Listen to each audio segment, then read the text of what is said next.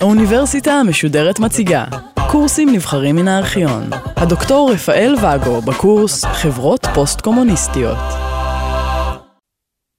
בשיחתנו האחרונה ננסה לסכם כמה מהנקודות המרכזיות עליהן שוחחנו, וננסה לתת מעין מבט כולל על, על התהליכים המרכזיים אשר עברו על מדינות מרכז-מזרח אירופה מאז התפוררות הגוש הקומוניסטי והקומוניזם והשלטון הקומוניסטי באזור ב-1989. באפריל שנת 2002 התקיימו בחירות בהונגריה. היו לו בחירות. בפעם הרביעית, החופשיות הדמוקרטיות, מאז קריסת המשטר הקומוניסטי. בדומה למדינות אחרות, הבחירות בהונגריה הביאו בשנת 2002 להחלפת השלטון, לא המשטר ודאי, כאשר השלטון עבר הפעם, ושוב פעם אפשר לציין, לידי המפלגה הסוציאליסטית, יורשת המפלגה הקומוניסטית, אשר כבר הייתה בשלטון בגרסה הקודמת בין השנים 94-98. בין מנהיגי המפלגה הסוציאליסטית ההונגרית, אישים אשר לא רק כיהנו בממשל הסוציאליסטי הקודם, אלא אולי יותר מעניין מכך, כגון נשיא המפלגה לסלו קובץ', אשר מילאו גם תפקידים בכירים וחשובים בשלהי המשטר הקומוניסטי הקודם. על כך יכלה לשאול התקשורת, לא רק בהונגריה, האם הם, הקומוניסטים, חוזרים. התשובה לכך הייתה שאולי הם חוזרים, אבל הם, הם כבר לא הם. כלומר, אותם הקומוניסטים שעדיין בתפקידים, היום הם אנשים עם מודעות סוציאל-דמוקרטית, פרו-מערבית, וכנראה שרובם הגדול השלימו מהפך מאוד מעניין מאז 1989. תמונה דומה ברומניה, כאשר הנשיא איליאסקו מכהן זו הפעם השנייה, אותו איליאסקו, אשר היה אחד ממזכירי המפלגה הקומוניסטית בתקופתו של צ'אושסקו. יש לציין שהנשיא איליאסקו נבחר ברוב קולות בסיבוב שני, לאחר שעמד מול מנהיג מפלגת הימין הקיצוני הלאומנית, מנהיג מפלגת הרומניה הגדולה, די דומה לבחירות או לסכנה שהייתה בצרפת בראשית שנת 2002, כאשר עמד ז'אק שיראק מול לפן. והציבור הרומני הצביע בת קומוניסט לשעבר, הנשיא איליאסקו, כאשר מולו עמד במקרה הרומני ימני קיצוני, שגם הוא היה קומוניסט בזמנו. מבחינת המערכת המפלגתית, אנחנו יכולים לציין כמה מאפיינים עיקריים למערכת כפי שהיא צמחה מאז 1989. אין ספק שאופי המשטר הקומוניסטי השפיע גם על צמיחת החיים הפוליטיים, כפי שהצבענו, מאז 1989. במדינות שבהם הקומוניסטים נהגו יותר עם כפפות משי, בעיקר כגון בהונגריה, ובשלבים מסוימים בפולין, הרי המעבר למערכת מפלגתית יותר מתפקדת ולתרבות פוליטית נורמלית, נורמטיבית, המעבר הזה היה קל יותר. לעומת זאת, במדינות שבהן המשטר הקומוניסטי פעל בצורה יותר אוטוריטרית ושמרנית, כגון ברומניה, בולגריה, המעבר הזה היה קשה ונשאר גם קשה לקראת ראשית שנות האלפיים. מסתמן מאזן מאוד מעניין בין שני הגושים הגדולים, בין הימין לבין השמאל באזור, כאשר הכוונה היא לא בהכרח התפתחות של מערכת דו-מפלגתית, אלא התפתחות של מערכת דו-גושית, ימין מול שמאל. אם כי יש לציין שהקטגוריות של ימין ושמאל במזרח אירופה לא עד כדי כך ברורות כפי שבעולם המערבי, ויש הטוענים שגם בעולם המערבי הגבולות עדיין, הגבולות הללו אינם ברורים כל כך. השמאל באזורנו יותר נוטה לאירופה. הימין, יחד עם חלק מן הקומוניסטים לשעבר, לכן כאן הקואליציה המוזרה הזאת, בכמה מקומות באזור, הפך ליותר לאומני, ליותר פופוליסטי. אין ספק אולם שמערכת כזאת, בין הימין לבין השמאל, עם כל המורכבות שלה, מתחילה להצביע על התנהגות נורמטיבית, פרו-מערבית או בסגנון המערבי הדמוקרטי של הבוחר המזרח-אירופאי. המפה הפוליטית כשלעצמה אינה מצביעה בהכרח על יציבות, ואולי גם זה חלק מהתהליך הדמוקרטי. משברים ממשלתיים פקדו לעיתים קרובות את ממשלות האזור. גם השפה הפוליטית, השיח הפוליטי, הפך בשנים האחרונות לבוטה ואלים יותר. סימן לא מעודד להתפתחות תרבות פוליטית דמוקרטית, אבל זה אין ספק שגם זה חלק מן המחיר של הדמוקרטיה בגוש הקומוניסטי לשעבר. מגמה אחרת מעניינת אם כי לא, לא בכל המדינות, הוא הקרע בין העיר לבין הכפר, בין המרכז לבין הפרובינציה. תופעה מזרח אירופאית מאוד ידועה מהתקופה שבין שתי מלחמות העולם, כאשר העיר היא יותר קוסמופוליטית, יותר ליברלית, יותר פתוחה, יותר אינטלקטואלית. בעוד שהפרובינציה יותר מסורתית, יותר אותנטית במונחים לאומיים, יותר חוששת מתהליכי הגלובליזציה, חוששת מתרבות הקניונים בסגנון המערבי. בעקבות הקרע המסתמן בין התרבות העירונית המתקדמת יותר לתרבות הפרובינציאלית, האותנטית, הלאומית או לאומנית יותר, היו אף תופעות בכמה מדינות, כולל בהונגריה, בסלובקיה, ברומניה, של האנשה סביבתית, כאשר אליטה פוליטית זאת או אחרת הענישה את אותם הגורמים אשר לא העניקו לה את קולותיהם, כגון הענשת הפרובינציה על ידי העיר, או הענשת העיר על ידי כוחות מן הפרובינציה. ללא ספק תופעה אשר הדאיגה פרשנים רבים באזור. על מה בעצם מתנהל הוויכוח הפוליטי והציבורי כ-13 שנה לאחר תום השלטון הקומוניסטי? כמובן על הדרך אל העתיד, לאור נטל העבר. עמי האזור לא מצליחים, ואולי במידה רבה גם אינם רוצים להתנתק מן העבר. העבר משמש כנשק פוליטי יעיל, אבל גם קטלני, כפי שראינו בדוגמה של יוגוסלביה. והעבר הזה משמש גם כנשק חשוב בעידן הפוסט-קומוניסטי. המרכז והימין מדגישים את סכנת הקומוניזם כביכול, כמובן תחת כיסוי ליברלי סוציאליסטי. יש מסע הפחדה הדדי בין השמאל לבין הימין במאבק על התקשורת, כאשר כל צד מאשים את השני בהמשך השיטות הקומוניסטיות של המשטר הקודם.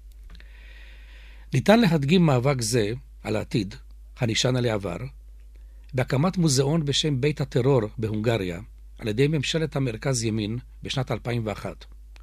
מוזיאון זה הוקם בבית מאוד ידוע בבודפסט, שבו שכנו משרדי המשטרה הקומוניסטית לאחר מלחמת העולם השנייה, ולפני כן, במלחמת העולם השנייה, משרדי המפלגה הנאצית, צלב החץ, ההונגרית. הבית מתעד את הטרור של הימין הקיצוני, אבל לא הימין השמרני ההונגרי, ושל הקומוניסטים, אולם מתעלם לחלוטין, או כמעט לחלוטין, מן הקורבנות היהודים של הטרור הפשיסטי עוד לפני עליית הנאצים לשלטון, על ידי גורמים שלא בהכרח היו מזוהים באותה התקופה עם הנאצים ההונגרים. ועל ידי זה נוצר עיוות של ההיסטוריה ההונגרית, כאשר רק הנאצים ההונגרים בתקופה קצרה הואשמו בפשעים נגד היהודים, אולם מוזה, המוזיאון, בית הטרור, מדגיש מאוד את הטרור הסטליניסטי, כאשר באותה תקופה ראשי המשטרה החשאית היו ממוצא יהודי. לעבר שימוש יעיל במדינה אחרת בכיוון אחר, בבולגריה.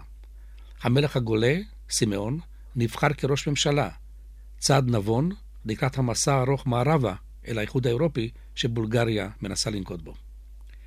המאבק הפוליטי הוא גם על הצד הכלכלי-חברתי.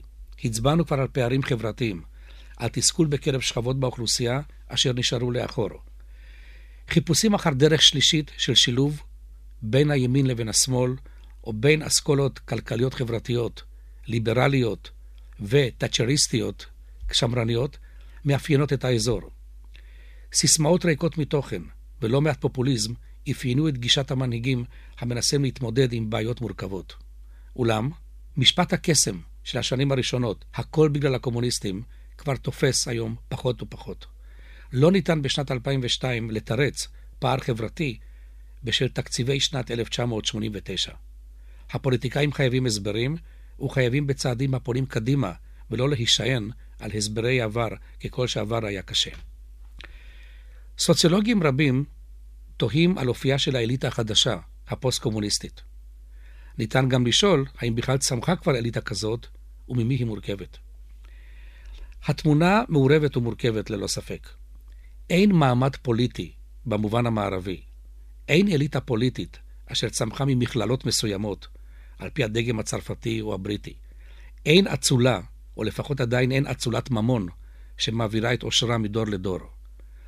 במקום תופעות מערביות ידועות, ניתן לפגוש במזרח אירופה שילוב של העבר עם ההווה, תוך חיכוך ועימות, וניצלים של צמיחת אליטה פוסט-קומוניסטית יציבה יותר, והניתנת לזיהוי ברור יותר מאשר בשנים הקודמות, מאשר השנים הראשונות לאחר המעבר מ-1989.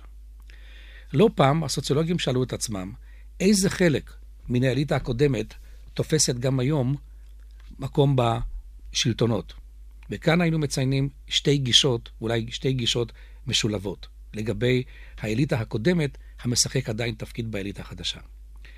גישה אחת טוענת שהאליטה הקומוניסטית לא השתנתה בהרבה, אלא הצליחה להישרד ולעבור לאליטה הפוסט-קומוניסטית.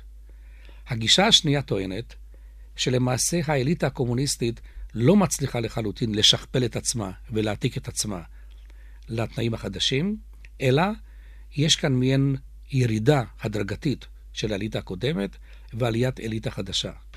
אין ספק ששתי הגישות הללו, וגם אם לא ניכנס כרגע לנתונים סטטיסטיים מדויקים, היא נכונה. כיוון שמצד אחד, אכן כן יש הוכחות על העתקת האליטה הקומוניסטית הקודמת, אנשי הנומנקלטורה, אשר הפכו לקפיטליסטים טובים. הסיבה לכך הייתה שאותם אנשי האליטה הקודמת היו בעלי הידע, בעלי הקשרים, אשר ידעו כיצד לנצל מצב זה של מעבר משוק ריכוזי, ממדינה ריכוזית, אל כלכלה קפיטליסטית.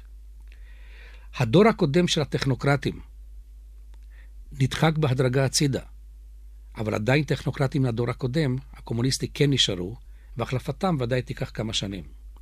יש הטוענים, אולי בצורה בוטה יותר, שבמזרח אירופה, כמו שגם בברית המועצות לשעבר, צמחה מאפיוקרטיה או קלפטוקרטיה, אותה אליטה שדואגת בצורה כמעט מאפיוזית רק לצרכים שלה ולמעשי שחיתות. התמונה הזאת היא ודאי איננה נכונה לגבי כל מדינות האזור, אם כי ללא ספק, חלק מן הכוחות, חלק מן הגורמים, חלק מן האנשים, אשר הואשמו בשנים האחרונות בהתנהגות מאפיוזית ושל שחיתות, היו אנשים אשר שיחקו תפקיד גם בשלטון הקודם. הצבענו על דוגמאות של המשכיות מן התקופה הקומוניסטית. אנשים אשר שינו חלקם את השקפת עולמם, אבל על פי יריביהם משתמשים עדיין בסגנון החדש, אבל עם טון ישן, כדי לשמור על הכוח שלהם, על העוצמה, כפי שנהגו במשטר הקודם. דימוי זה ודאי אינו מתאים ואינו נכון לגבי כל המדינות ובכל שכבות של האליטה החדשה. לגו, למשל, בפולין, הונגריה וצ'כיה, המדינות המתקדמות ביותר באזור כפי שהצבענו לא פעם, יש בהחלט הופעה של אליטה חדשה, פוסט-קומוניסטית, אם אפשר להגיד הרבה יותר בריאה מאשר במדינות הפחות מפותחות. התמונה אולי שונה ברומניה, במידה מסוימת בבולגריה, בסלובקיה, וכמובן גם למשטר האוטוריטרי של מילושביץ' ביוגוסלביה עד סתיו שנת 2000. ברור שדור זה של אנשי המשטר הקודם יצא בהדרגה מן המערכת. הבכירים דאז ינטשו בהדרגה תפקידים ציבוריים וממלכתיים בעידן הפוסט-קומוניסטי. כוח ההישרדות של חלק מאנשי המנגנון הקודם, בעיקר בשירותי הביטחון, גם הוא זמני, אם כי הוא ודאי הוא קיים. ברומניה, למשל, עדיין פועלים בעלי תפקידים רגישים בשירותי הביטחון, אנשים אשר שירתו את המנגנון הקודם. יש אף הוכחות שבעלי תפקידים זוטרים יותר התקדמו יפה מאז 1989 ותופסים היום עמדות גם בתחום הכלכלי. במדינה אחת לפחות, האליטות מהתקופה הקומוניסטית נמחקו או למעשה הודחקו הצידה. הייתה זאת צ'כיה, או בהתחלה צ'כוסלובקיה להתפרקותה, אשר דאגה לבדוק את העבר של כל פקיד, בכיר או בדרג הבינוני, כדי שעברו לא יהיה מוקטם מן התקופה הקומוניסטית. סוג כזה של טיהורים הוא לא בהכרח הביא לעלייתה של בירוקרטיה או אליטה מוצלחת, אבל לפחות הוא היה נקי מהכתם של הקומוניזם. לצד שרידי האליטה הקומוניסטית, אשר צפויים בהדרגה כאמור להיעלם, ניתן למצוא גם את המורדים הצעירים והבוגרים יותר של מהפכות 1989. המבוגרים של דור המהפכות נדחקים הצידה ובלתי רלוונטיים למשימות של שנות 2000, על פי תחושת רוב הציבור. חלקם אף נכשלו כפוליטיקאים בתנאי הדמוקרטיה החדשה. לך ולנסה, המנהיג המיתולוגי של סולידריות, נעלם מחיי הציבור הפולני, יחד עם שרידי תנועתו, אשר התפצלה לרסיסים קטנים, לאחר שהפך ממנהיג כריזמטי של סולידריות לנשיא פולין, תפקיד אותו מילא לא בהצלחה יתרה. ואצלב האוול כבר אינו מסמל את המלך הפילוסוף של האזור, והפופולריות שלו ירדה. צעירי 89, התקווה הגדולה של מזרח אירופה, גם כן הנחילו אכזבות לא מעטות. מנהיג הסטודנטים בהונגריה, ויקטור אורבן, הפך בשנת 1998 ראש ממשלה, הצעיר ביותר באירופה. אולם כאשר הפסיד את הבחירות בשנת 2002, אמנם ברוב לא גדול, כבר נתפס אורבן בעיני מתנגדיו כנוטה לדמגוגיה לאומנית, אופורטוניסטית, ובעל סגנון אנטי-דמוקרטי המעודד את הימין. בסלובקיה דחק, דחקה קבוצה של מנהיגים יחסית צעירים, באמצע ושנות ה-30 לחייהם, את הקבוצה שהתרכזה סביב מצ'אר, קומוניסט לשעבר, אשר שמר על גינוני או נוהלי המשטר הקודם. אולם, לקראת הבחירות של סתיו 2002 בסלובקיה, כבר הצביעו סקרים בראשית השנה על התחזקות מפלגתו של מצ'אר, אשר בתקופת שלטונו הרחיקה סלובקיה את המרחק בינה לבין הקהילה האירופית. לאור תנודות אלה, האם ניתן להצביע על עליית אליטה פוסט-קומוניסטית? התשובה היא חיובית, אבל בערבון מוגבל. אליטה חדשה טרם התגבשה, והצבע הרעיוני שלה, אם יש לה אמנם כזה, טרם התבהר, או ייתכן והוא ינקוט בדרך השלישית, אי שם בין השמאל לבין הימין מבחינה רעיונית. ובתוך האליטה החדשה ילדי 89, אותו דור אשר עדיין לא היה בתפקידים מובילים כאשר נפל המשטר הקומוניסטי, דור זה נכנס לחיי הכלכלה והחיים הציבוריים מאז 89. דור זה הוא משכיל, פרו-מערבי, שולט היטב בשפות, יודע כיצד להציג פנים מערביות, ומתנהג, מתלבש, מבלה, כמערבי לכל דבר, גם אם כלכלת מדינתו מפגרת עדיין לעומת מדינות המערב והאיחוד האירופי. דור זה נוטה לטכנוקרטיות, מאס באידיאולוגיות, ופונה לאירופה ולארצות הברית. דור זה אימץ את מהפכת ההייטק ומאמין בערכים המערבים יותר מאשר המערב עצמו כבר בכמה תחומים. טענת מבקרי הקבוצה הזאת היא שהם למעשה אינם מרכז ומזרח אירופאים, שהם מתעלמים מתנאי ארצותיהם וחיים במידה רבה חיים וירטואליים בסגנון מערבי, אבל עדיין במגרש המזרחי. נציגים אחרים של האליטה החדשה מורכבת משכבת משכילים צעירים, חלקם כבר בוגרי תארים מתקדמים במערב. הללו, באופן כללי, מנסים עדיין לשלב בין ערכים מקומיים ותנאים מקומיים, ומבכים את אובדן הרוח וניצחון החומר, ומנסים להתמודד עם הבעיות החברתיות של הפוסט-קומוניזם. בראשית דיוננו הצגנו את השאלה מתי תסתיים תקופת המעבר, מתי הפוסט-קומוניזם יסתיים במובן של תקופה המתאפיינת כתקופת פירוק המשטר הקומוניסטי. רבים רואים בהצטרפות לנאט"ו ולאיחוד האירופי את תעודת הבגרות המיוחלת, את תעודת המעבר אל מעבר לתקופת המעבר מן הקומוניזם. לכל מדינה והקצב שלה. הרי פירוק הקומוניזם החזיר את הרב-גווניות של האזור, לכן אין כאן בהכרח מקום לתעודת בגרות קולקטיבית. עובדה שהאזור מחולק בין המדינות המתקדמות יותר והפחות מתקדמות. והיכן ניתן לסווג בסולם זה את עמי יוגוסלביה לשעבר? גם המלחמות הקשות של יוגוסלביה הינם תוצאה של הפוסט-קומוניזם, המלווה בנטל ההיסטוריה. עמי יוגוסלביה התנערו אולי מן הקומוניזם, אבל חזרו להיסטוריה, במובן של מאבקים לאומניים כמעט שבטיים. אולם, מבחינת האליטות, הדוגמה היוגוסלבית אינה שונה בהרבה מן המתרחש ביתר חלקי האזור. רק לאחר הסתלקות המנהיגים אשר הובילו מצד אחד להתפרקותה של יוגוסלביה ולקץ המשטר הקודם, ומצד שני לניצחון הקו הלאומני, רק אז ניתן היה לגשת בזהירות ובאיטיות רבה לצעדי בוני אמון ויותר יציבות בבלקן. העתיד של מזרח אירופה נראה חיובי בכמה תחומים. ההתקרבות לגופי האינטגרציה יביא בסופו של דבר להכללת כל האזור, כל מדינות האזור, גם אם יהיה מדובר בשנים רבות קדימה, כמו במקרה של אלבניה, לדוגמה. אולם הפערים יישארו, לא רק בתחום הכלכלי. יהיה קשה, אולי גם אין סיבה לשאוף למחוק את ייחודיותה של מזרח-מרכז אירופה כאזור בעל היסטוריה שונה מן המערב. מסורת שונה, המאוכלסת עמים שונים, אשר עברו שלבי התפתחות שונים במידה רבה מן הדגן המערבי. האזור גם יישאר שונה, כיוון שהוא ימשיך להיות חיץ בין מערב אירופה לבין רוסיה וברית המועצות הפוסט-קומוניסטית. עתידה של רוסיה ישפיע ללא ספק על התפתחויות במרכז-מזרח אירופה. הרי רוסיה עצמה מגדירה את מזרח-מרכז אירופה כרחוק הקרוב, הסמוך לגבולותיה. גם אם אין היא גוברת פיזית כפי שהיה בתקופה הסובייטית. עתיד האזור יהיה גם תלוי בהתפתחויות הכלכליות במערב, והתלות הזאת מלווה כידוע את האזור מאז 1989. האם תושבי האזור מאושרים כיום יותר מאשר היו בשנת 89? אין ספק שרמת הציפיות עלתה. בקרב חלק מן הציבור יש גם נוסטלגיה ליציבות המדומה. העבר הלא רחוק נשאר כסלע מחלוקת. ההתחשבנות עם הקומוניזם איננה אלימה, אבל היא בהחלט קיימת. אולם נוכל לציין, ככל שהעבר מתרחק, כך יוכלו עמי האזור להתמקד יותר בבניית ההווה והעתיד.